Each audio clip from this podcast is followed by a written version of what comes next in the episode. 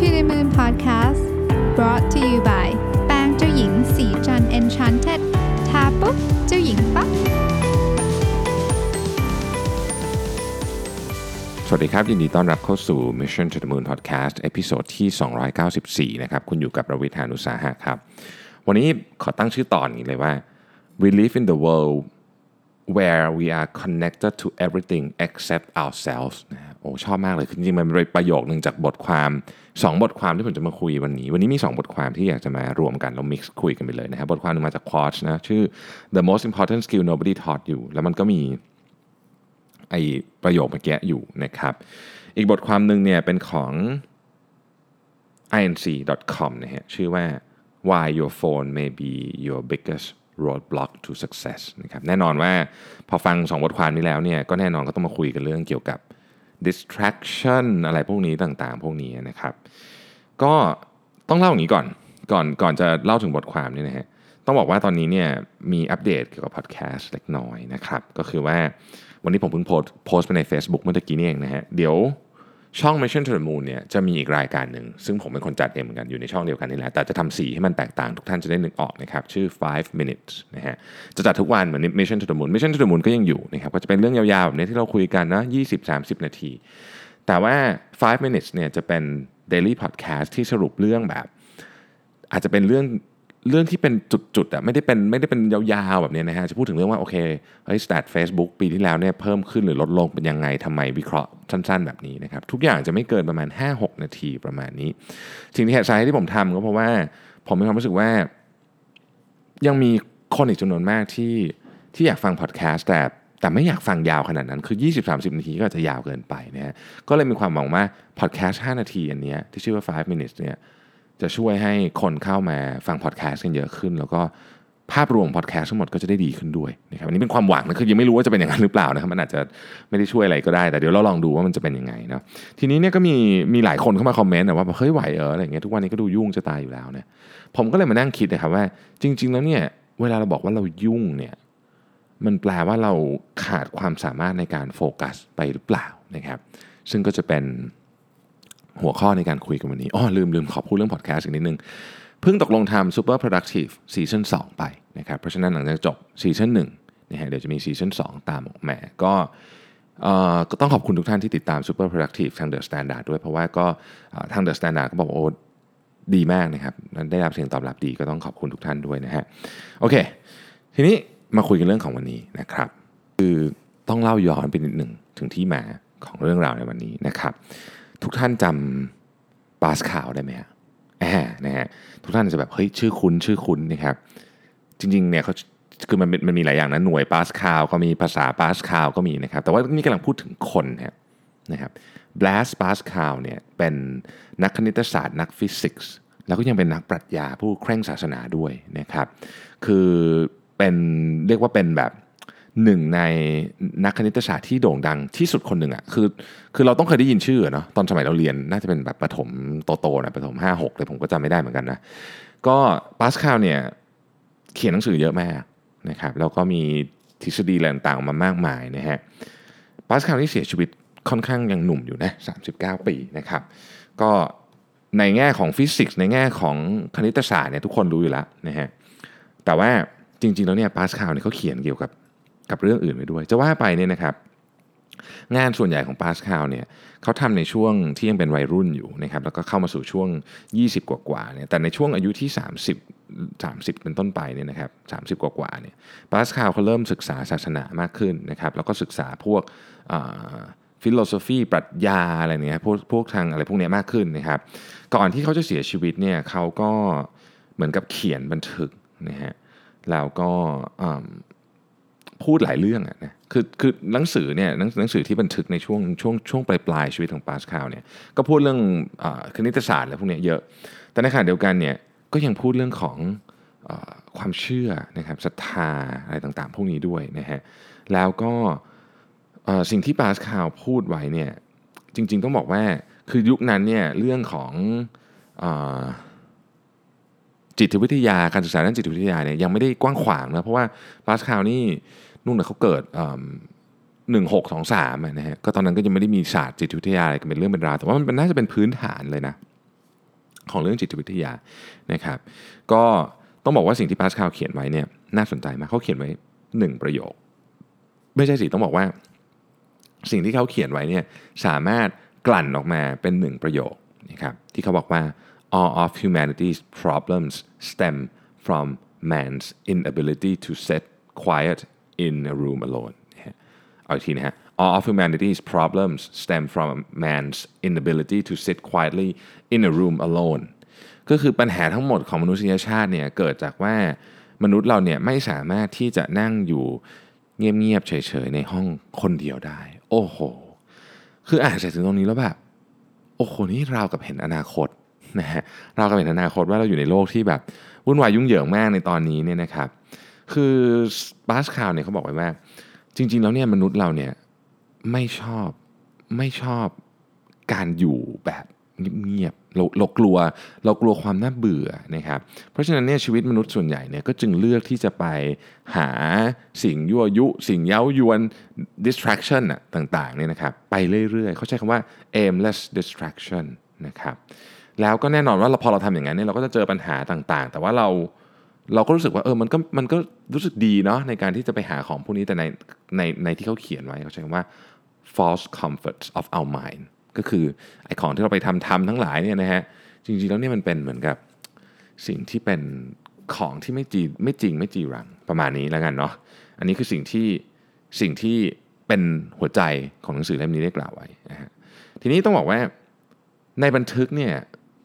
เขาบอกประโยคหนึ่ง ซึ่งผมคิดว่ามันเป็นประเด็นที่น่าสนใจว่า เราเนี่ยไม่เคยเรียนรู้ศาสตร์และศิลป์ของความสันโดษนะฮะเขาใช้คำว่า solitude ซึ่งมันแปลว่าสันโดษก็ได้ลำลำพังก็ได้ประมาณคือนะนึกออกนะคือคือคำว่าอยู่คนเดียวเนี่ยอาจจะมีคนแบบอยู่คนเดียวดูทีวีเล่นมือถือก็อยู่คนเดียวเปล่าอะไรเงี้ยคือไม่ไม่ใช่นะมันต้องอยู่คนเดียวกับความคิดของตัวเองจริง ๆ นะครับ ต้องบอกว่าเอาล่ะ สิ่งที่ปาสคาลพูดเนี่ย fast forward มานะฮะ 400 ปีนะถึงปีนี้นะครับเกือบเกือบ400 ปีแล้วเออก็บอกต้องบอกว่ามันเป็นจริงนะเราสิ่งหนึ่งที่เปลี่ยนแปลงเยอะมากๆ ในช่วงช่วงศตวรรษที่ผ่านมาแล้วกัน ก็คือการเชื่อมต่อกันของมนุษย์ ปัจจุบันนี้คือเราด้วยมือถือเราเนี่ยเราเราเราเชื่อมต่อใครก็ได้บนโลกใบนี้ ซึ่งอันนี้เราเราคงไม่พูดเยอะแล้วนะเพราะเราพูดกันมาเยอะแล้วนะครับไม่ใช่แค่มือถือนะเรายังมี ทีวีเรายังมีอะไรที่แบบสามารถแบบเราเปิดดูได้ทั้งวันทั้งคืนไม่ต้องหลับไม่ต้องนอนก็ได้นะครับเรามี distraction เยอะมากๆ อันนี้ไม่ต้องพูดถึงเรื่องที่เป็นแบบอของทั้งถูกกฎหมายผิดกฎหมายเลยเนี่ยนะครับ เต็มไปหมดเลยเนี่ยนะทีนี้ต้องบอกว่าด้านดีของไอ้พวก connectedness หรือหรือหรือมือถืออะไรพวกนี้มันก็มันก็ดีอยู่แหละ มันก็มีด้านดีเยอะเยอะมากๆเราก็รู้แล้วเราก็ไม่พูดแล้วเรื่องด้านดีเนี่ยนะฮะแต่ว่ามันมีด้านมันมี เขาเรียกว่ามี side effect ที่รุนแรงมาก ๆ อันหนึ่งกับการที่เรามี distraction ทั้งวันอย่างเงี้ยนะมีมือถือทั้งวันเนี่ยก็คือว่า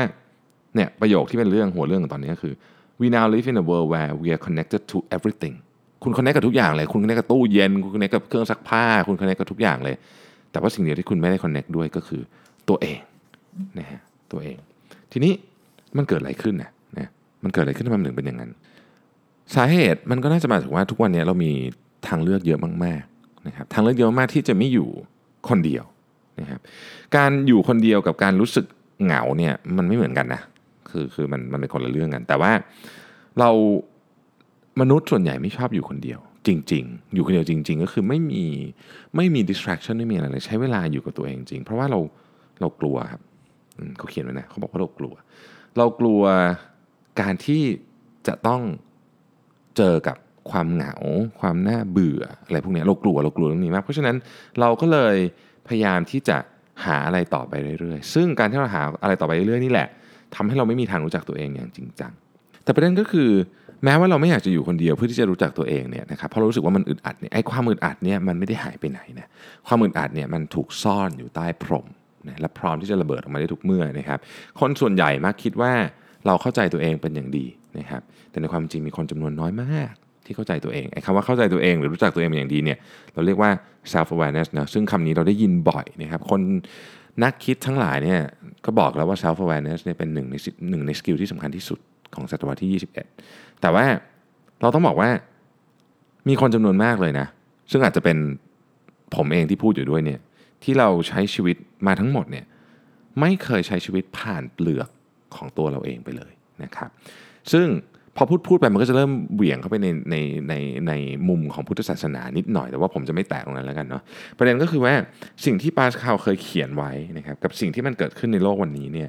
มันมีมันมีความเชื่อมโยงกันอย่างน่าประหลาดนะก็ต้องบอกว่าเวลาเราถ้าเราก้าวข้ามความเบื่อที่จะอยู่คนเดียวได้นะครับ เราจะไปเจอสิ่งที่มันใหม่มากที่เราไม่เคยเจอมาก่อนแอบเนี่ย อย่างที่บอกมันเริ่มมันเริ่มมันมีความคล้ายมุมหนึ่งของพุทธศาสนา แต่ว่าสิ่งที่เขาเขียนในอันนี้มันเป็นเชิงมันเป็นเชิง theory อะนะคือคือเขาเขาเชื่อว่าความเบื่อเนี่ยนะครับ มันเป็น stimulation ที่เรา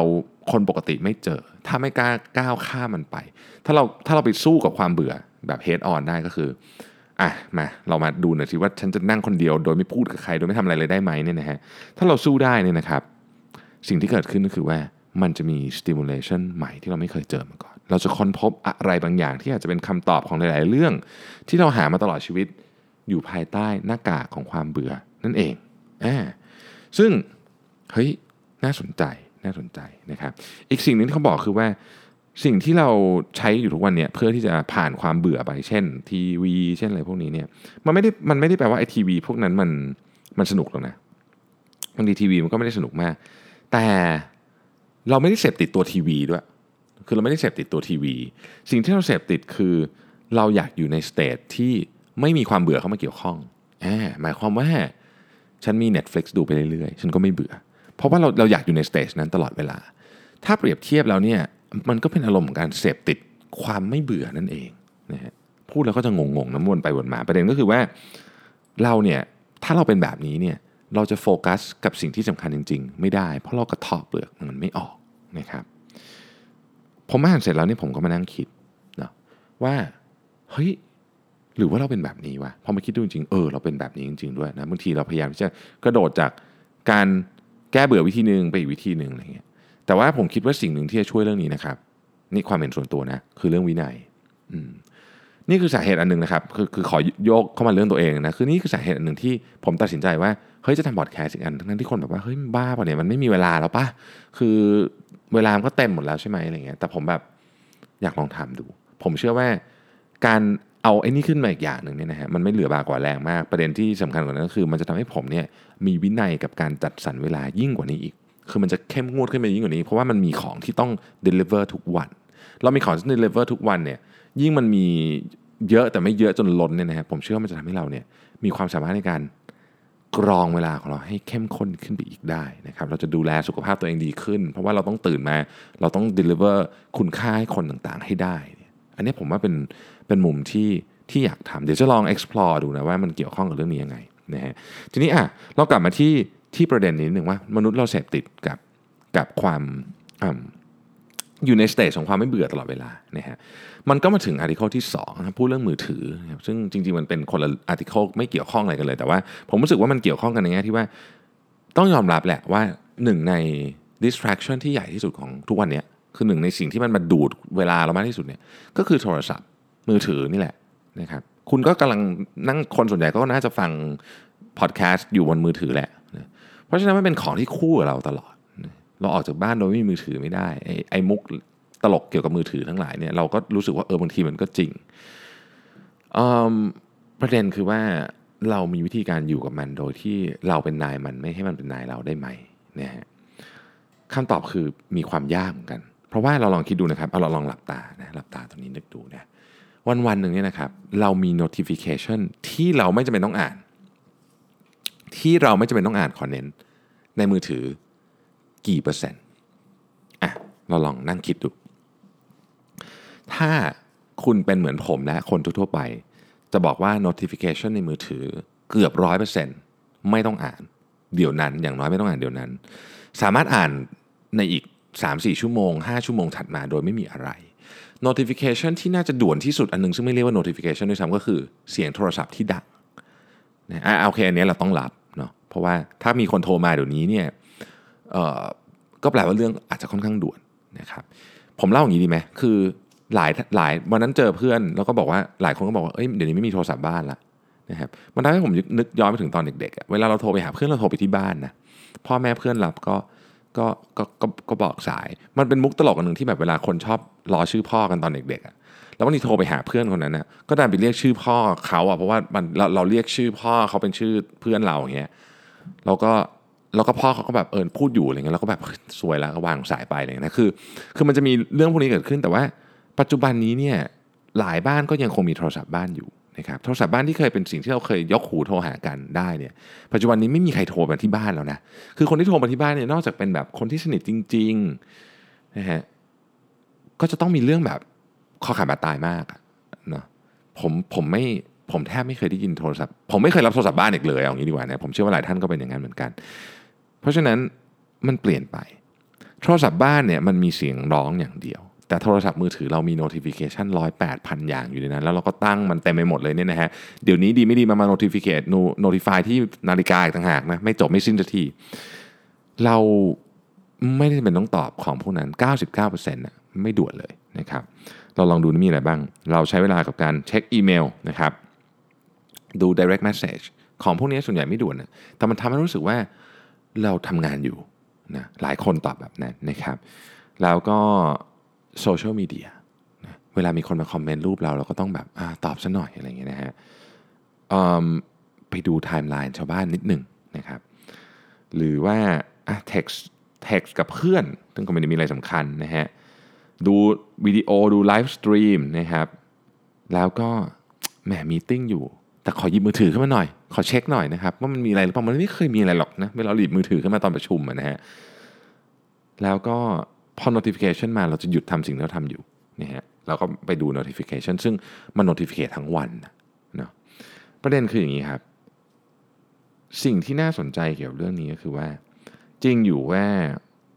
เราได้รับความสะดวกสบายจากโทรศัพท์มาก แต่มันกำลังทำลายนะมันกำลังทำลาย ความสามารถในการโฟกัสของเรา ซึ่งความสามารถในการโฟกัสของเราเป็นเรื่องนานๆเนี่ยนะครับ เป็นคุณสมบัติอันสำคัญมากอย่างหนึ่งของมนุษย์นะแล้ววันนี้เรากำลังจะถูกทำลายด้วย notification ที่เยอะเกินไปนะครับ เพราะฉะนั้นเนี่ยทำไงดีนะครับ ตอนนี้เนี่ยสิ่งที่ผมทำนะคืออนนี่ผมทำอยู่ เพราะฉะนั้นก็อาจจะเป็นข้อคิดได้บ้างหนึ่งเนี่ยนะครับ ผมจะเปิด notification เฉพาะเรื่องที่สำคัญจริง ๆ เช่น Slack เป็นต้นเพราะเพราะว่าผมใช้ Slack ในการทำงาน จริง ๆ แล้ว Slack เนี่ยมันเป็นเครื่องมือที่คือถ้าไม่มีอะไรคนก็ไม่ได้ค่อยส่งไอ้ Slack เนี่ยนะฮะคือมันมันมีเรื่องงานนะส่วนใหญ่นะแล้วมันก็เป็น communication tools ที่ได้รับการใช้อย่างเหมาะสมแล้วในองค์กรของผมเนี่ยนะฮะส่วนที่เหลือเนี่ยเดี๋ยวนี้คือไม่เปิดอย่าง Facebook เนี่ยก็ไม่เปิดเนาะเพราะฉะนั้นเวลาผมโพสต์ Facebook ไปเนี่ยสมมุติว่าผมโพสต์มันมีคนเข้ามาตอบอะไรเงี้ยนะฮะบางทีกว่าผมจะกลับมาดูก็คือแบบ 6 ชั่วโมงอะไรเงี้ยเพราะว่าผมไม่ได้เปิด notification ไว้ อีกอันหนึ่งนะครับ ซึ่งผมว่านี่เป็นเรื่องสำคัญมากเลย คืออย่าพยายามเอามือถือเข้าไปในห้องนอนฮะคือมันเป็นเราเคยคุยกันจำได้ไหมที่เขาทำการทดลองอันหนึ่งกับคน 3 กลุ่มนี่ฮะคนกลุ่มแรกเนี่ยนะครับ เอามือถือคว่ำไว้บนโต๊ะคว่ำนะปิด notification ทุกอย่างปิดเสียงคว่ำไว้บนโต๊ะคนกลุ่มที่2เนี่ยนะครับเอามือถือใส่กระเป๋าไว้ นะปิดเหมือนกัน คนกลุ่มที่3เนี่ยให้เอามือถือไว้นอกห้อง 3 กลุ่มนี้เขาให้ทำโจทย์เลขคณิตครับพื้นฐานของของคน 3 กลุ่มนี้ใกล้เคียงกันมาก ในแง่ของความสามารถในการแก้โจทย์คณิตศาสตร์นะปรากฏว่าให้กลุ่มที่ทำแย่ที่สุดเนี่ยซึ่งเขาทดลองหลายครั้งมากเนี่ยก็คือกลุ่มที่เอามือถือคว่ำไว้บนโต๊ะฮะกลุ่มที่ทำแย่ลองลงมาคือกลุ่มที่เอามือถือใส่ไว้ในกระเป๋ากระเป๋ากางเกงนะกลุ่มที่ทำได้ดีที่สุดคือกลุ่มที่เอามือถือไว้นอกห้องครับเขาบอกว่ามือถือเนี่ยแม้ เราไม่ได้ฟังมัน คือแม้เราไม่ได้เปิด notification แม้เราจะคว่ำมันไว้เนี่ยนะฮะ มันตัวมันเองก็ยังดึงดูดความสนใจจากเรา เพราะว่าเราติดมันมากไง relationship ของเรากับมือถือเนี่ยเป็นสิ่งที่เราติดที่สุดนะครับ ดังนั้นลองดูนะครับ ว่าเราจะทำไงได้บ้าง อันที่หนึ่งเอามือถือไว้นอกห้องนอนนะครับสองคือถ้าเป็นไปได้นะ ผมก็ถ่าย Facebook เหมือนทุกคนนะแต่ว่าสิ่งที่ผมทำก็คือผมเซตว่าวันหนึ่งผมเล่น Facebook ได้กี่เซสชั่น นะครับอย่างเช่นตอนนี้ผมเซตไว้2เซสชันเซสชันละ20-25 นาที เอาเลยเอาให้เต็มที่เลยคือแบบเล่นไปเลยนะฮะแล้วก็หยุดจบก็หยุดนะฮะเพราะฉะนั้นเนี่ยไม่ต้องห่วงครับ response ใน Facebook คุณเนะี่ยมันก็ไม่มีอะไรด่วนอีกนะครับไอคนที่ด่วนเขาก็โทรมาก็ได้นะฮะเราค่อยมาตอบตอนสิ้นวันในช่วงเวลาที่จะเล่นก็ได้ มันช่วยเยอะกว่าเยอะเลยนะครับดังนั้นเนี่ยถ้ามีติ้งสำคัญจริง ๆ อะไรพวกเนี้ยผมจะไม่เคยเอามือถือเข้าไปในห้องเลยด้วยซ้ำนะ พูดจริงคือเอาไว้ข้างนอกเลยแต่ว่าต่อไปนี้ทุกมีติ้งจะไม่เอามือถือเข้า คือจริง ๆ เคยพยายามจะทำกฎนี้ให้สำเร็จให้ได้ที่ที่บริษัทตอนนี้ยังไม่สำเร็จ แต่จะกลับเอามา implement ใหม่นะครับยังไงก็คงต้องทำให้สำเร็จให้ได้ ทั้งหมดทั้งมวลนี้จะบอกว่า ผมคิดว่าเราอะควรจะมีเวลาอยู่คนเดียวมากขึ้นนะฮะแล้ววิธีการอันหนึ่งที่ดีที่สุด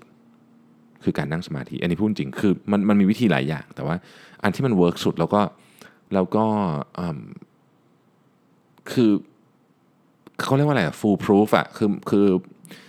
คือคือไม่ต้องตีความเยอะแล้วกันเนี่ยก็คือการนั่งสมาธิเนาะก็ยังอยากจะเชียร์ให้ทุกคนนั่งสมาธินะครับ สิ่งที่มันย้อนแย้งมากคือ ทุกวันนี้นั่งสมาธิด้วยแอปในมือถือ นะฮะแต่ก็น่าก็ก็ยังดีกว่า เราเราคงไม่แบบเช็คเช็คมือถือขนาดนั่งสมาธิอยู่ คงไม่มีใครทำอย่างนั้นใช่ไหมฮะก็ลองดูนะครับแล้วก็อย่างน้อยที่สุดเอามือถือมาให้เป็นประโยชน์กับเรา เราเราใช้ประโยชน์มันเยอะแยะนะครับทำให้มันประโยชน์มากกว่านั้นอีกก็คือ อย่าไปติดมันนะฮะให้มันเป็นเครื่องมือที่เราใช้จริง ๆ ให้มันเป็น habit tracking tool ให้มันเป็น tool ที่เราเอาไว้จับเวลาเวลาวิ่ง ให้มันเป็น tool ที่เราเอาไว้สื่อสารเมื่อเราต้องการจะสื่อสาร ให้มันเป็น tool ที่เราเอาไว้รับข่าวสาร เมื่อเราต้องการจะรับข่าวสาร ให้มันเป็น tools ที่เอาไว้ทำให้เราได้นั่งสมาธิได้ให้เราได้อ่าอะไรอะบันทึกรูปที่มีความทรงจำที่มีค่าไว้ได้แอบอะไรแบบนี้เป็นต้นนะครับ ประมาณนี้นะครับก็คิดว่าน่าจะน่าจะได้ไอเดียไปนะครับ ขอกลับไปประโยคนั้นอีกหนึ่งครั้ง ขอกลับไปประโยคนั้นหนึ่งครั้งนะครับปาชคาวเนี่ยเขาบอกว่า all of humanity's problems stem from man's inability to sit quietly in a room alone นะฮะก็มีความจริงอยู่เยอะเหมือนกันนะ ผมว่าบางทีเราอาจจะต้องกลับมามองว่า เอ๊ะ self awareness ซึ่งมาจากการเข้าใจและรู้จักตัวเองเนี่ย เราจะหามันจากไหน เราคงไม่อยากใช้ชีวิตอยู่ที่เปลือกหรือหน้ากากของ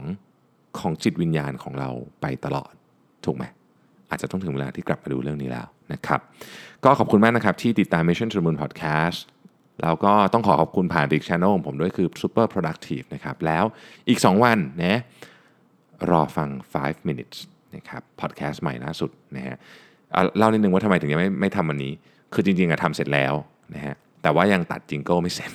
ก็อยากทำให้ jingle มันเท่ๆหน่อยนะครับ ก็เลยเดี๋ยวรออีกสักวันสองวันแล้วกันนะฮะจริงๆทำไป2 episode แล้วนะฮะเดี๋ยวเจอกันในทาง Mission to the Moon ก็ยังอยู่นะครับ Super Productive ทุกวันพุธก็ยังอยู่ แล้วก็ 5 minutes จะเริ่มในอีก 2 วัน แล้วพบกันครับ สวัสดีครับ